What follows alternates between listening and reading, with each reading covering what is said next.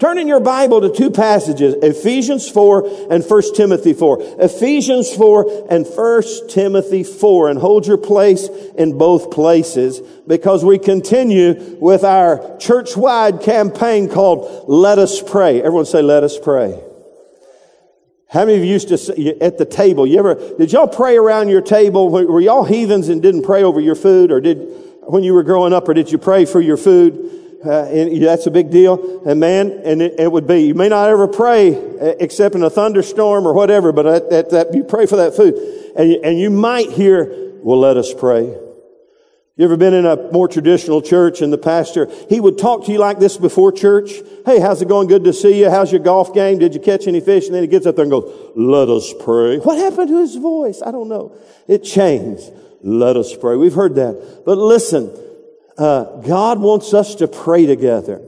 I believe churches and families that pray together stay together. And so it's a 40 day campaign. We'll talk about it just for a moment. Let me review Second Chronicles 7:14, our keynote verse. Uh, let's read it out loud together. Everybody say, I'm going to read this out loud together. Come on. Here we go. All together. Second Chronicles 7:14. If my people who are called by my, I feel like I was the only one reading. Beverly, were you reading out loud? Here we go. Everybody together. I don't want to feel, I don't want to be alone. Bubba, are you still high and dry? He lives, Bubba, for some strange reason, built his house down on the Pine Island Bayou. Uh, I mean, it's right there, right? And I think every, did you have to get in a boat to come to church this morning? He, he, he actually got in a boat to get to, give Bubba a hand right there. He, he had to get in a boat to get to church today.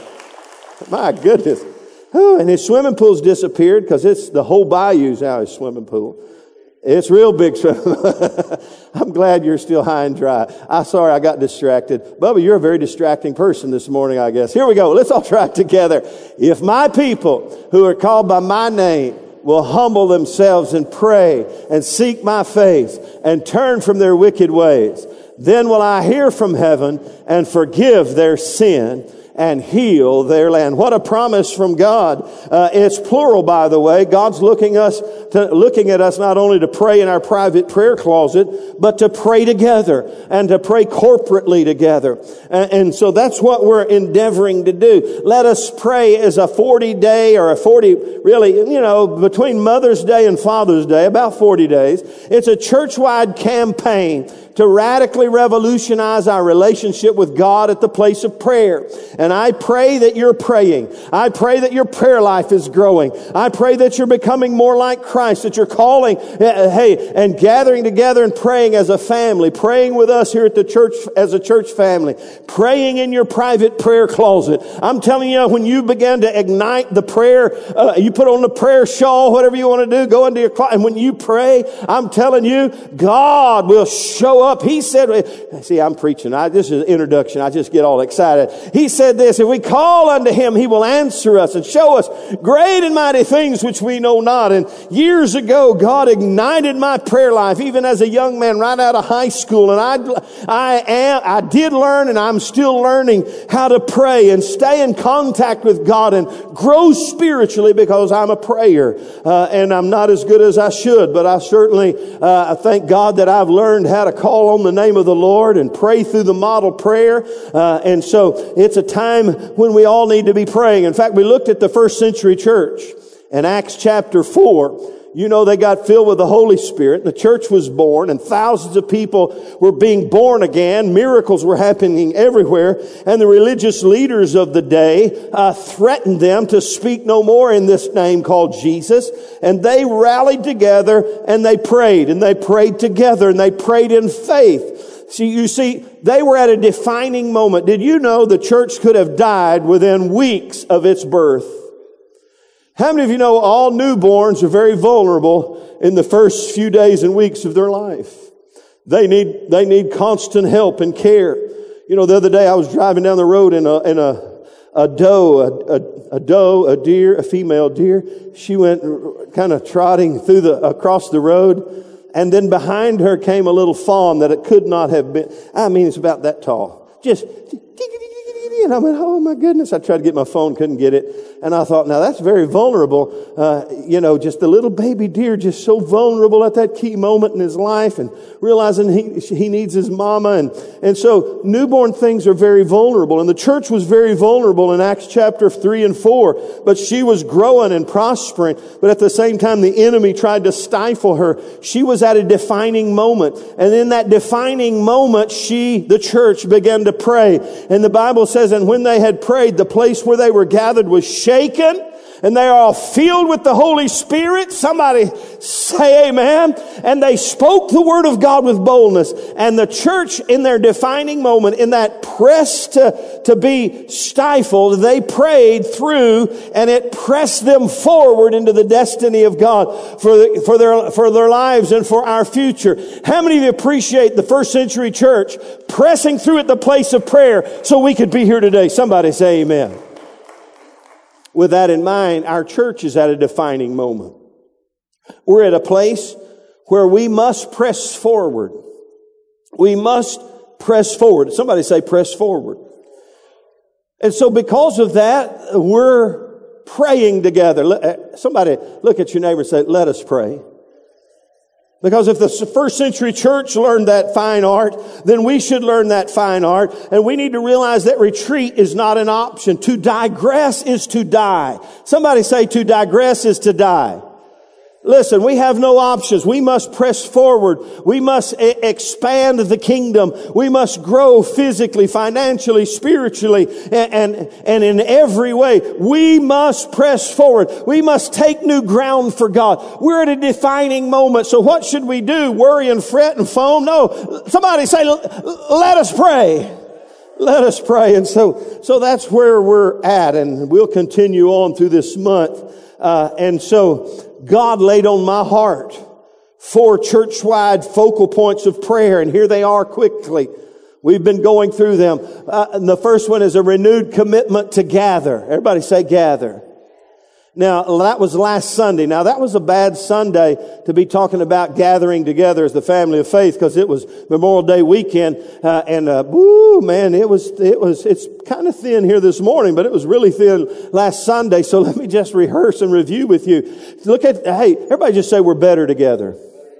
And we're praying for our church family. This is what I've been praying for you. And some of you at work this morning, uh, I'm praying that, that our church family, number one, you see, if the family's not strong, it doesn't matter how much we want to reach out beyond these four walls. If we don't have a healthy uh, understanding and insight of the priority of our church family, then we're not going to, we're not going to press forward. We're going to digress. So this needs to become the DNA and the culture of our church that uh, I'm renewing my commitment to gather together with the family family of faith. Tell somebody we're better together. That was last Sunday. Hey, for, for goodness sakes, Go back if you missed. And hey, it's okay if you did. Uh, you with family and friends. I get it. I understand. Uh, hey, no problem there by me. Just go back and listen and let's let's let this become the DNA of our life and just realize, hey, we're better together. This is who I am. And let me, in fact, this morning I posted on Facebook. I just want the whole world to know I'm, I am, I am committed to the, the head of the church Jesus Christ, and I'm committed to His church family uh, because we're better together. That was last Sunday. Now this morning, in a few moments, we're going to look at the fact that we're, we, we need to pray over renewed commitment to grow. Everybody say, growing people grow people. If we're not growing, we're dying spiritually. And then we're, we were praying for a renewed commitment to give, not just of our resources, but of our lives, uh, if necessary. Uh, and then the fourth one is really the capstone of it all. We need to pray for a renewed commitment to go. That's from uh, the Great Commission. We go into all the world and make disciples of all nations. In other words, we're making a difference in the world. We're reaching beyond the four walls of our own families and, and, and, and our, our little uh, club that we have together and reaching out to people that need Christ. How many of you know some people that need Christ today. They're lost on their way to a devil's hell. They need, they need the church, for goodness sake, to rise up and realize this is who we are. We're, we're to reach out beyond the four walls. Pastor Sonny and Susan were here a few weeks ago, Wednesday night, and he said, this is the age, this is the hour for the church to reach beyond the four walls and go and make a difference in the world. So there's the four thoughts, the four prayer points, and we've melted it down to a saying, and I want us all to say it together. Let's just say it this way. Let's read it out loud even better and bolder than we did the first scripture. Here we go. We're called to gather. We're called to grow. We're called to give and we're called to go. Do it again. We're called to gather and we're called to grow. We're called to give and we're called to go. I think and I feel and I sense. In fact, I just turned 60. Do I look 60? Do I look? Okay. Now y'all be nice, but be honest. How many of you think I look younger than 60? Raise your hand. Oh. How many of you think, no, don't do that. I'll just be happy with that number right there. I, and I realize I'm 60, for goodness sake. I still got a lot of life in me. I still got a skip in my step. Uh, I was up on a scaffold nailing in and stapling in insulation for our remodel of our old rent house. And uh, in fact, I've worked pretty hard. In fact, this morning I woke my wife up. I got up to get up and make the coffee, and both of my backs of my calves cramped up so bad that I screamed like a woman. Ah! Scared my wife to death. She jumped up, started trying to massage my legs, and oh, that doesn't help. Oh, goodness, help me, Jesus, help me, Jesus. Help me. I mean, I mean, the old gray mare, she ain't what she used to be, but I still got a lot of life left in me. How many of you older gentlemen feel like that? Amen. Uh, and so I'm, I'm thinking that this phrase is, is, is our phrase, our vision, our calling for the next 10 years, at least. I told Pastor Sonny, I said, this may be my 10 year press. By the time, how many of you hope to be here when I'm 70? Amen. I don't have any place to go. All right. I hope so. And I hope a lot of your friends and family are here. But uh, in 10 years from now, we may return to this place and, and, be able to say, man, I'm so glad that 10 years ago we caught this vision of praying for our church family that, that melded and morphed into the vision of our church in a whole new way where we could get a hold of it. We're called to gather. We're called to grow. We're called to give and we're called to go. Whoo! Somebody say amen. Man, that just rolls off my tongue with great excitement and anticipation. And this must become, listen to me, we're at a defining moment. Here's the reality. This must become the DNA of our heart. I met with, I may not get to call to grow here in a minute, but let me just say, uh, I had supper with, uh, uh, Sonny and Susan, Beverly and I, with uh, Richard Vaughn the other evening, and he's such a great guy. I forget, he's just fifty something years of ministry, and he'd been out of pastoral ministry a while. And he said, I was talking to a pastor the other day. And he said something to me that was shocking. And I, we said, what? He said, he said that, uh, that the percentages of people attending church today, we're talking about people who call themselves uh, members of a church, the, the, the percentage of their attendance is, is quickly dropping below 50%. He was shocked by that. Well, Pastor Sonny and I were not shocked because we know that's the case. Statistically, in the 80s, any given, on any given Sunday, a pastor knew that about 80% of his people uh, would be at church on any given Sunday morning. In the 90s, it dropped to 70 and 65. In the 2000s, it got down to uh, 60%, and now we're at, at, at 50%. And he was shocked by that. We're not shocked, and that's the reality. Let me tell you something as we talk in just a few moments. There is a cultural war going on against the church right now. You may or may not believe it or not. In fact, uh, Aaron and I were talking before church. He said, I can't believe these baseball tournaments and all these things that these, these extracurricular activities, they're having them on Wednesday night and Sunday. What are they, what's up with that? You know, we won't punch somebody out about that. The, what's up with that is the, is the culture of our communities and our world is no longer God conscious. You need to understand that. So, who cares if it gets involved with the church? I'm telling you, and I'm not on a war path against that, but I tell you what I'm on a war path against. The culture of our world that has been undermining the family of faith. Everybody say we're called to gather. We're called to grow. We're called to give. And we're called to go. Woo! Amen. So with that in mind, let's talk about we're called to grow. Are you, are, are you in Ephesians 4? If you're in Ephesians 4, say, woo, I'm glad I made it. When I get there, I'll say it. If you're ahead of me, normally I plan for these things. You would think I would. Ephesians 4. Ooh, I'm glad I made it. Here we go. Ephesians 4 verse 11. I want to give you a little context here. Paul the apostle, by the way, was just the growth guru for the church. And he says, and he, he himself, that is God himself or Jesus himself, gave some to be apostles, some prophets, some evangelists, some pastors and teachers for the equipping of the saints, for the working of the ministry, for the edifying, everybody say edifying, that's the building up or the growth of the body of Christ. In other words, God gives leaders in the church to equip us uh, for the work of ministry. And let me just say to you, let's go back to that 50% thing for a moment. If only 50% of the people are showing up at any given church on a Sunday morning, how many of you think it's pretty hard for the leadership to equip the church for the work of ministry and for spiritual growth? You see, we're going in the wrong direction. Look, at your neighbors. say, we're going in the wrong direction here. The church is going in the wrong direction. And so it becomes a challenge, but that's what we're here for. He says, for the equipping of the saints, for the work of ministry, for the edifying or building up or the growing of the body of Christ, till we all come to the unity of the faith and of the knowledge of the Son of God and to a perfect or mature man, to the measure of the stature of the fullness of Christ. Look at your other neighbor and say, we hadn't quite made that part yet. We're not there yet. We got to keep growing. He said that we should no longer be children tossed to and fro. In other words, stop. Look up at me. In other words, we gotta grow up here. Look at, hey, just say it out loud. We better grow up here.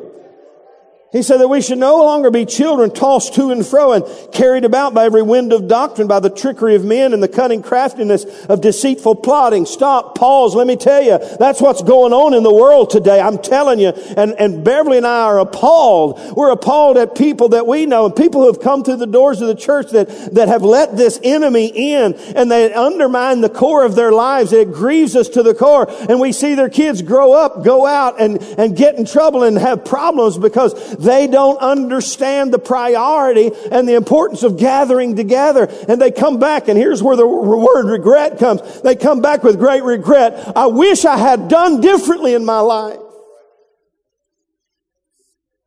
This is the priority. We're growing together. Don't be children.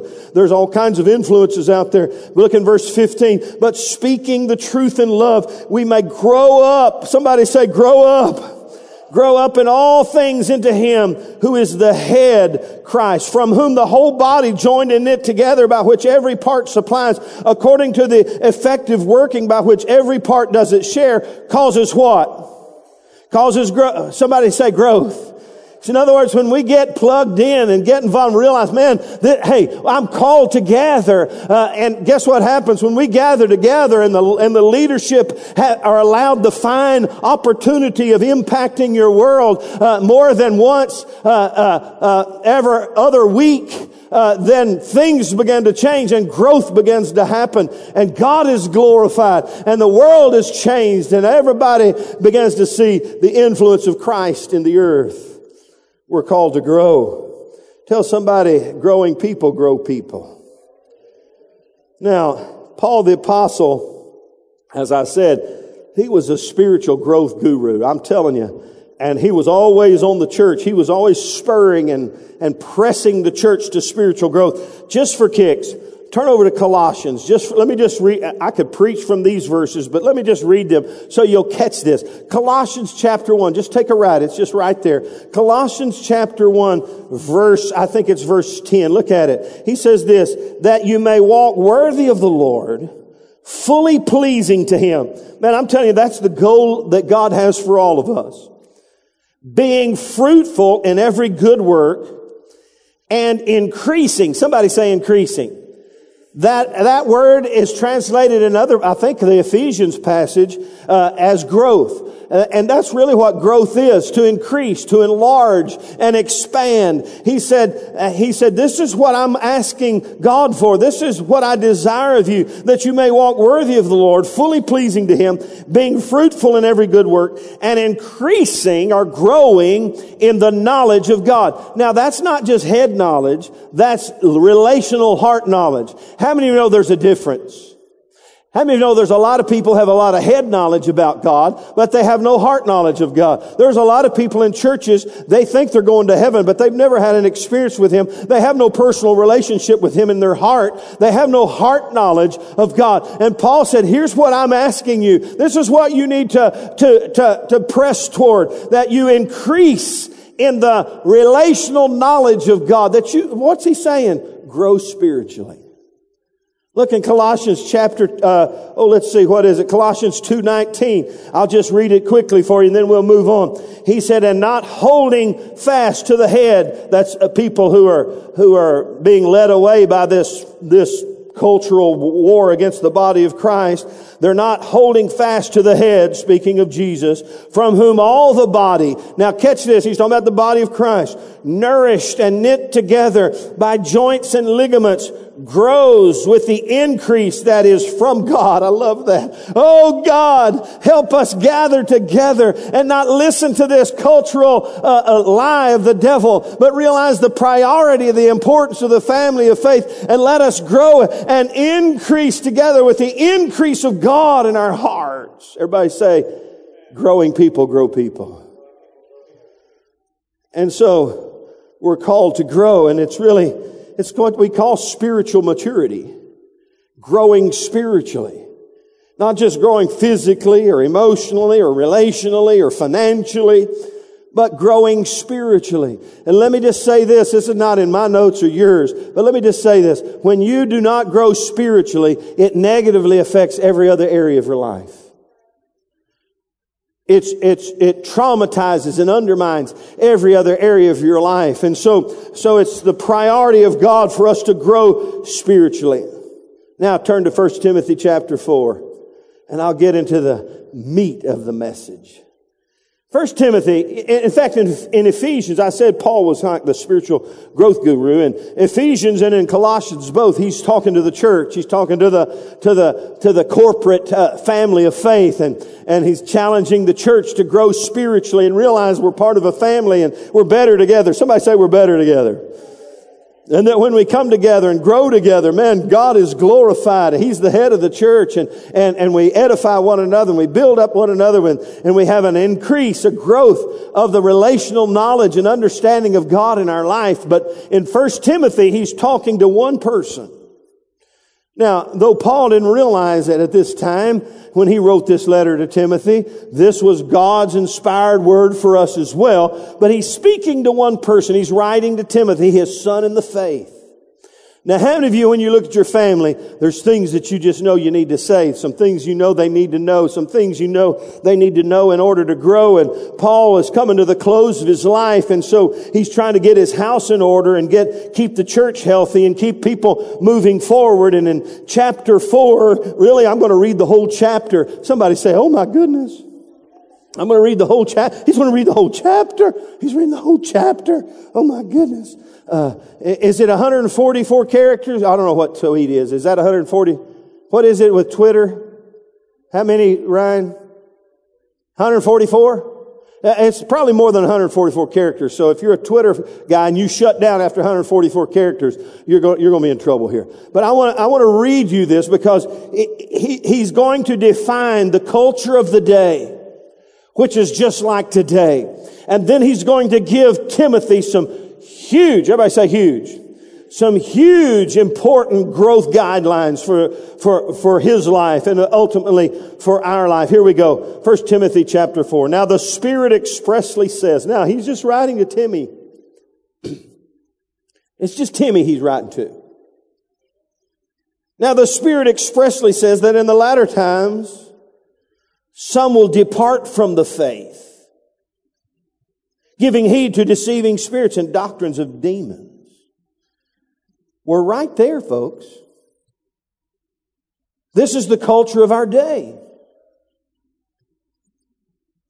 Are you with me today?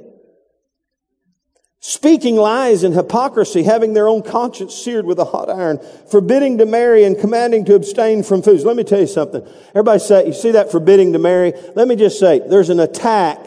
Listen, I'll say it in a broader way. There is a demonic attack on the foundational core of the family to try to redefine the family. This is the last day. In case you don't realize, just tell somebody we're living in the last days. There's a, there's a, catch the little, catch the little play on words. There's a culture problem. Did you catch it? There's the cultish nature of the forces of darkness at work that has shifted the culture of, of, the community and the culture of the church away from the foundations of their faith. And hey, think of it from a national perspective. Our nation and the, and the foundation of what we were built upon has been watered down and attacked and undermined. It's been a systematic, demonic uh, uh, uh, onslaught against the church. And I'm telling you, it, it's working in a lot of areas. And it's time we step up and say, whoo, we we can't we got to start growing spiritually to be able to combat the, the, the, the, the common enemy we have. It's a culture war that has cultish roots forbidding to marry and commanding to abstain from foods which God created to be received with thanksgiving by those who believe and know the truth. For every creature of God is good and nothing is to be refused if it's received with thanksgiving, for it's sanctified by the word of God and prayer. Now catch on. Here he goes. He's talking to Timmy. His son in the faith. If you instruct the brethren in these things, you will be a good minister of Jesus Christ, nourished in the words of faith of the good doctrine which you have carefully followed. But reject, watch verse 7, but reject profane and old wives' fables and exercise yourself toward godliness. We'll come back to that. For bodily exercise profits a little, but godliness is profitable for all things. I'm telling you, there is a wealth of knowledge and insight right there. Man, it just, if I had time to unpack this, I, I, said it a little earlier. If you're, if you're stunted spiritually, it'll affect every area of your life. But if you're growing spiritually, it, it has, it has promise of this life that now is and that which is to come. It'll, it'll affect you in every area of your life if you're growing spiritually. This is a faithful saying and worthy of all acceptance. For to this end, we both labor and suffer reproach because we trust in the living God who is the Savior of all men, especially those who believe. These things command and teach. Let no one despise your youth, but be an example to the believers in word and conduct and love and spirit and faith and in purity. Till I come, give attention. He's talking about growing spiritually here. Till I come, give attention to reading, to exhortation, to doctrine, which is teaching. Do not neglect the gift that is in you, which was given you by prophecy with the laying on of the hands of the eldership. Meditate on these things. Give yourself entirely to them that your progress, somebody say progress that your progress or your spiritual growth may be evident to all. Take heed to yourself and to the doctrine, to the teaching. Continue in them. For in doing this, you will save both yourself and those who hear you. And he's talking about being saved from this cultural uh, attack in these last days. How many of you want to be victorious over this stuff? Whew, we got to grow. Hey, just, just say we're called to grow. We're called to gather and we're called to grow. And if we're, not, and, and Paul talking to Timmy here, he just says, Timmy, let me just give you some insight. Let me give you some guidelines about your spiritual growth. Uh, because under, understand, there's a cultural war going on that if you just sit back and que sera, sera, and sit around on your blessed assurance, uh, and think, well, one day I'm going to go to heaven with Jesus and you don't grow spiritually, uh, you're going to be undermined. You're going to, hey, you're going to be attacked and overwhelmed and overcome by this cult culture war that's going on. How many of you know some people are losing that battle? I know some believers losing the battle. They're just losing it. And you'd ask them, talk to them, they just believe in Jesus, they believe in God, but they're losing the battle all around them. Because in these last days, remember what Hebrews said, uh, as the day approaches, the day of the Lord approaches, Forsake not the assembling together as the manner of some is, so much more as you see that day approaching. Those last day, the last day. Okay, here we go. Okay, with that in mind, whoo, Let me give you some thoughts about spiritual growth that Paul had here for his son in the faith, Timothy. Just some growth guidelines, just some three thoughts. These will be easy for you to write down. I got a little guts with each one of them, a little, little meat on the bone here for each one. Uh, and, and so here, here's my insight from this passage of scripture from Paul to Timothy, uh, that he's trying to get across to Timothy. Spiritual growth or spiritual maturity must become a daily discipline. Everybody say a daily discipline. You see, spiritual growth and maturity doesn't happen in a day. It happens daily. In fact, if you go back and look at the first century church in Acts chapter 2 and 3, what does it say? They were, they were continuing steadfastly in the apostles, in the apostles' doctrine or teaching. In other words, they were listening and learning and growing. It was a daily occurrence in their life. In fact, they had church all the time. Woo, man, that would mess some of you up just really bad. They had church all the time. Uh, and, and now we're trying to figure out how to have us have the least church we can. Oh, goodness gracious, the attendance, the attention span of the people getting smaller, so the pastor better not talk over about 20 minutes because they're lost. Hey,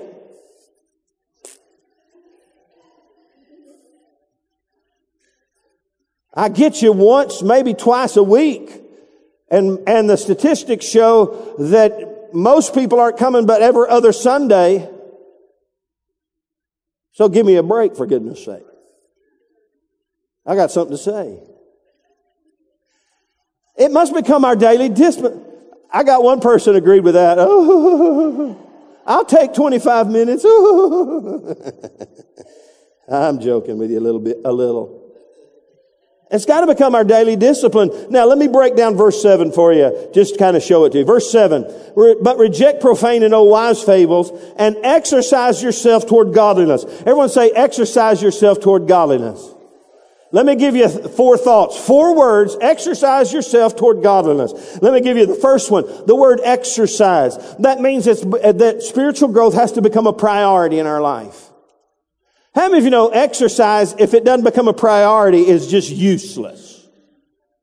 How many of you know, and the, and the illustration is clear, and Paul all through scripture talked, he equates physical exercise. In fact, what did he say in this passage? He said, bodily exercise profits a little, but spiritual exercise will profit you in all areas of your life. And how many of you know, if you, in fact, uh, I'm going to give you a little secret inside. I've given this before. Exercise yourself. The Greek word is gymnos. Everybody say gymnos.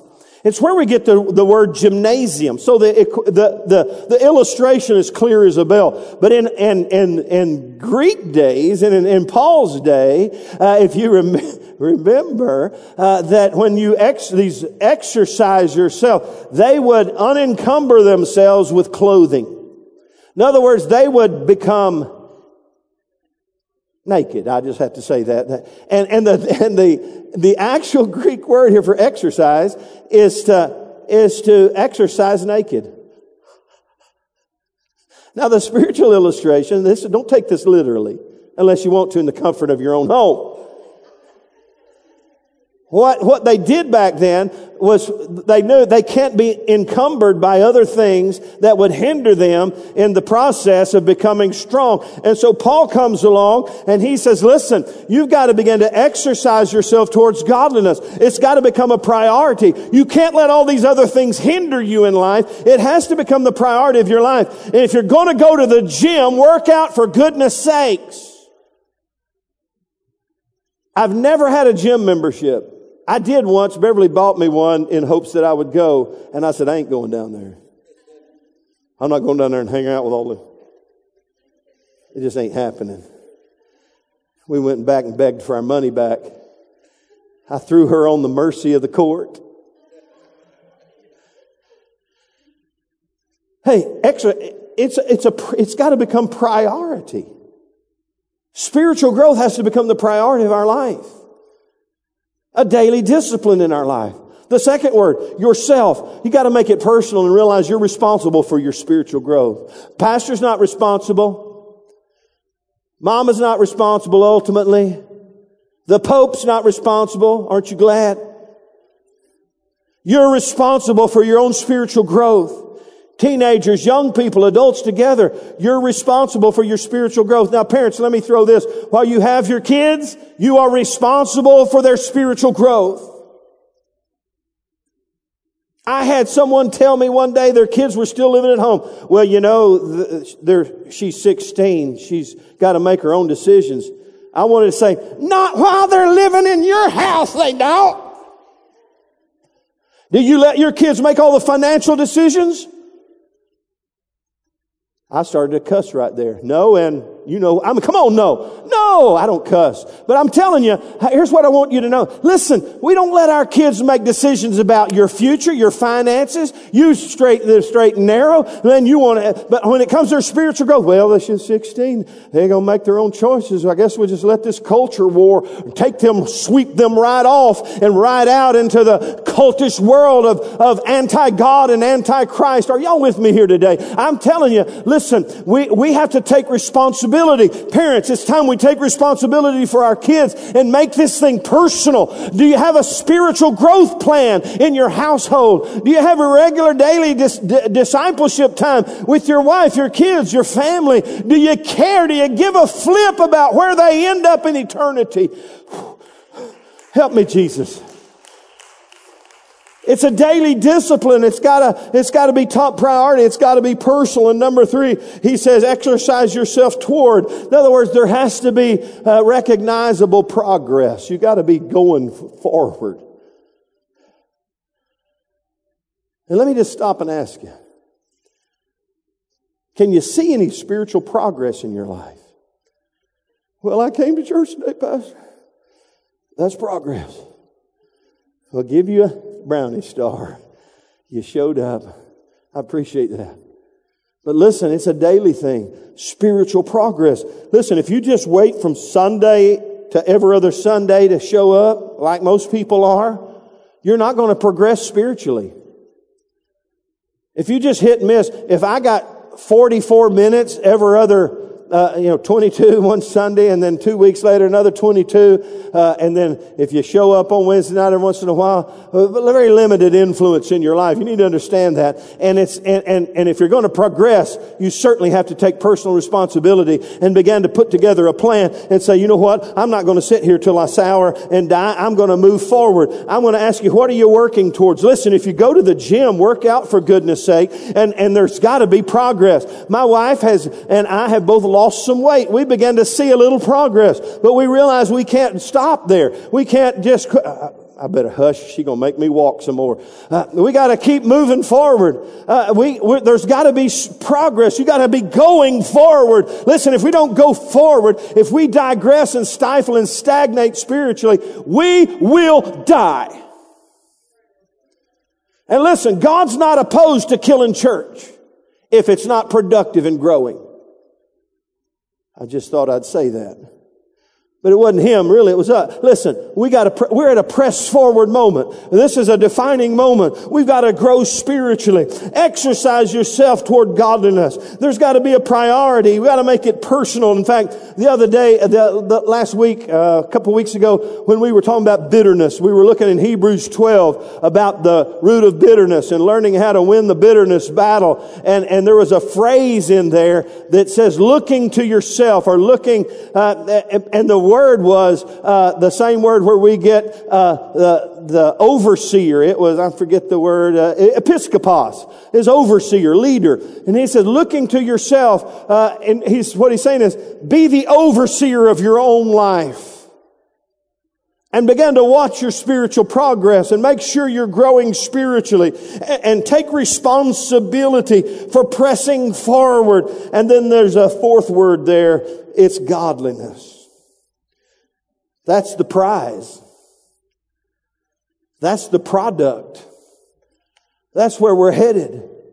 Being like God, like Christ, growing spiritually, righteous and whole and healthy. He tells Timmy, make it your priority and exercise. You got to make it personal. Well, I work so much, Pastor. You know, it's just, come on. All those excuses, excuses, you hear them every day. Well, the devil, he'll supply them. If from church you stay away, if, help me, you know, excuses, excuses. You hear them every day. Well, the devil, he'll supply them if from church you stay away. When the people come to know the Lord, the devil always uses, if you keep yourself away from church, something like that, he offers you excuses. We all have excuses. No more excuses. It's time we progress so we can reap the reward of a right with God lifestyle. It must become our daily discipline. That's what he's telling Timmy right here. It's got to be a daily discipline in your life. Let me ask you a hard question. You ready for a hard question? If you're ready for a hard question, say, I'm ready, Pastor. No, I didn't hear. I, if you're ready for a hard question, I'm ready. Come on, hit me with it.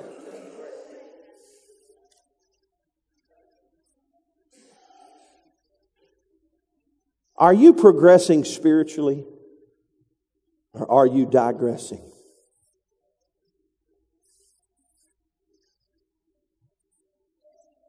La di da da.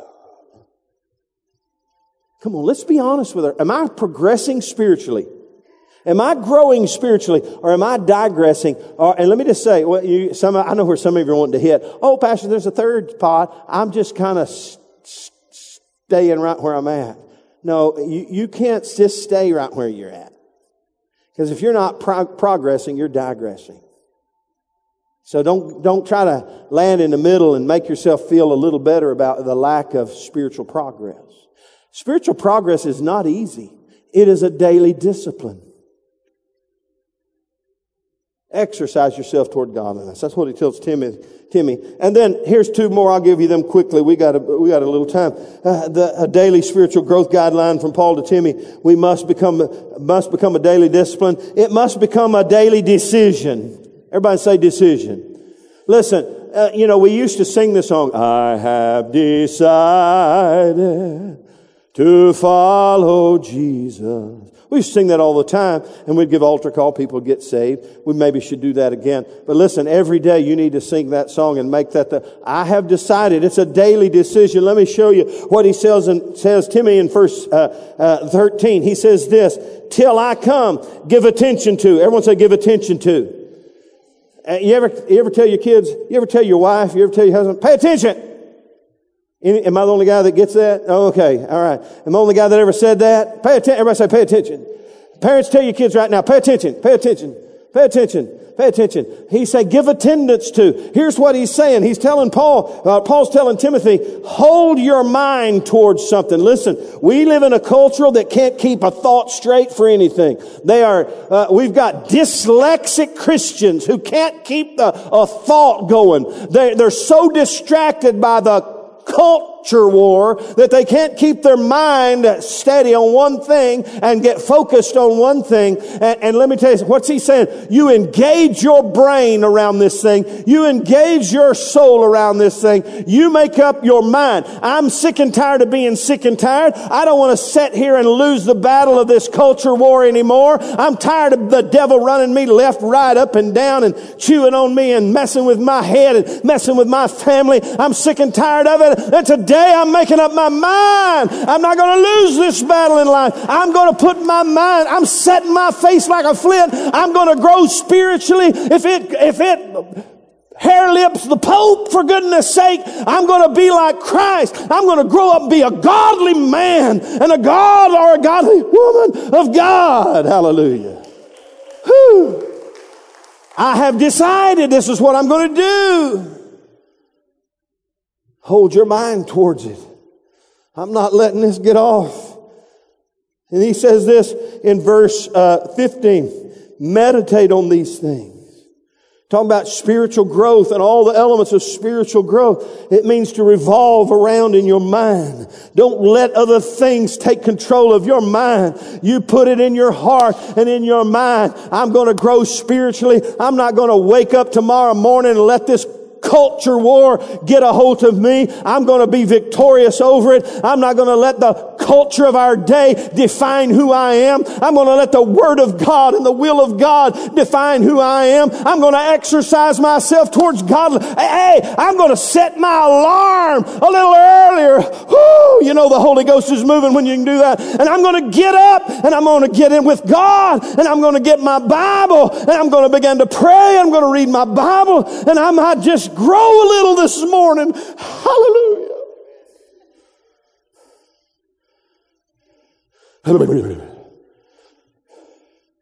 Get up in the morning. There's two things you got to do when you get up in the morning. Get up before you got to go. Set your clothes out early or something. Set the coffee pot a little. You got to get up. Get your Bible and get Folgers in your cup. It's The two things that's the best part of waking up.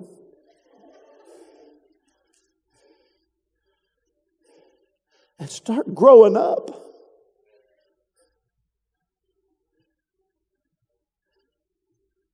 I don't want to get before God in heaven one day when I get to heaven. Go, here I am.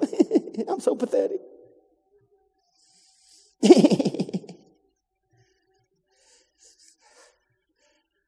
It's a daily decision. It's a daily discipline. It's a daily decision. And number three, here it is. This is a cool part. It's a daily demonstration. Everyone say demonstration. You ever been to the gym where guys have arrived? I've never been. I've seen on TV. Where they arrive at a level and they want everybody to know ching, ching, stacking. Let me give you a demonstration. What are they doing? They're showing off. They're proud. God bless them. In a humble way, Paul's telling Timothy here, let me tell you something. When you grow spiritually, you got to show others. You not only got to know the way, but you got to go the way and then you got to show the way. You got to demonstrate what Christ has done in your life. Look at it in 1 Timothy 4, 6. Watch this. Are you with me? Watch it. Look. If you instruct the brethren in these things, he's talking to Timmy, Timmy, you will be a good minister of Jesus Christ, nourished, there it is, growing up in the words of faith and of the good teaching or doctrine which you've carefully followed. In other words, listen, the more you demonstrate, the more it becomes solidified in your life. Listen, here's the statement I want you to catch this morning concerning this. When we invest within others, Look at this. When we invest within others, what has been invested in, into us, we become fully vested. Let's say that out loud together. I'm about done here. One more time.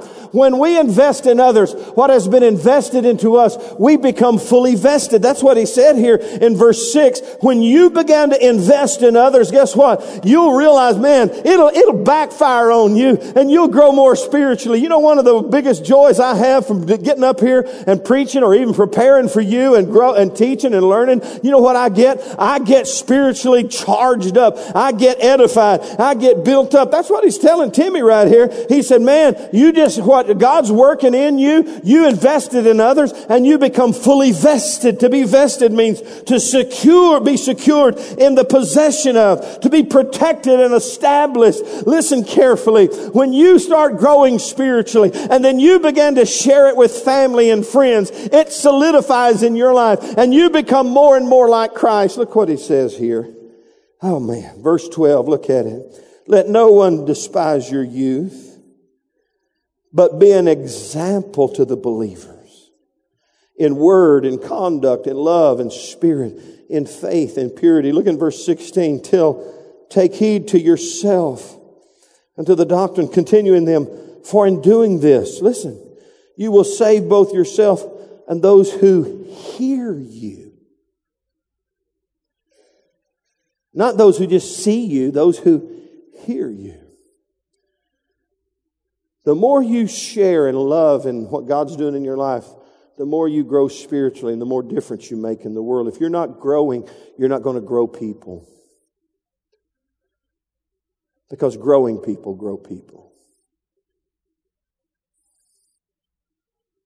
You see, we're called to give.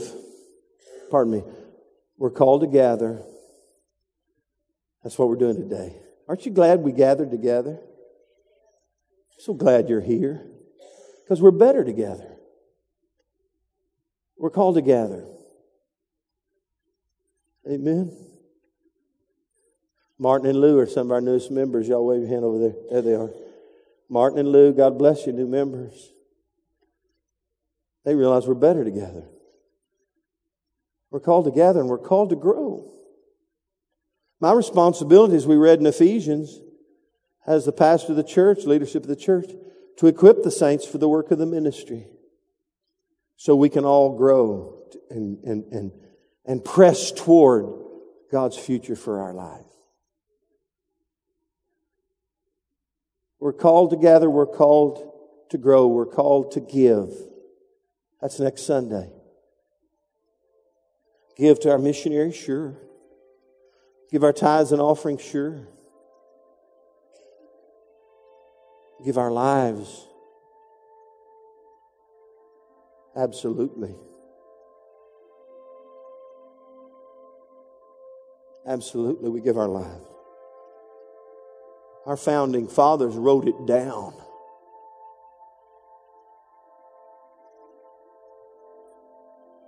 They said, We're ready. Listen to me. We're about to celebrate July 4th. We lay our lives down. We give up our fortunes, our stuff.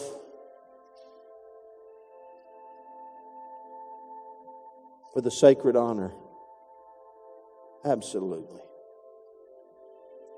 There's, listen, there are some things that are very much worth giving your life for. For the glory of His name. We're called to give, and we're called to go. You can't, we can't just sit here and grow up and get fat and happy. We got to get out there where people need Jesus. In fact, let me give you one little quickie. Exercise yourself towards godliness. Everyone say godliness. Here's what it really says exercise yourself toward the gospel scheme, the way of the gospel, the way of the new, the good news. In other words, when you grow spiritually, it's not about you. Everybody says it's not about you. When you grow spiritually, let me tell you something. Spiritual growth will cause you to grow people.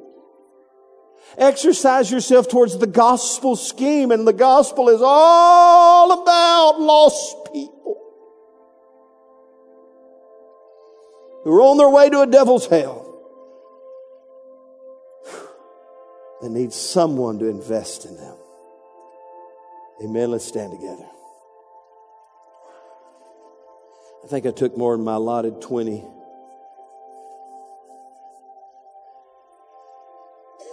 Father, today we thank you for your word. We know that growing people grow people. So today we stand against the culture war of our day that is trying to undermine the process of becoming like you trying to undermine the progress of godliness or strong gospel living. We thank you. Help us to make it our daily discipline, our daily decision, and a daily demonstration in our life. In Jesus' name. And everybody said, Amen.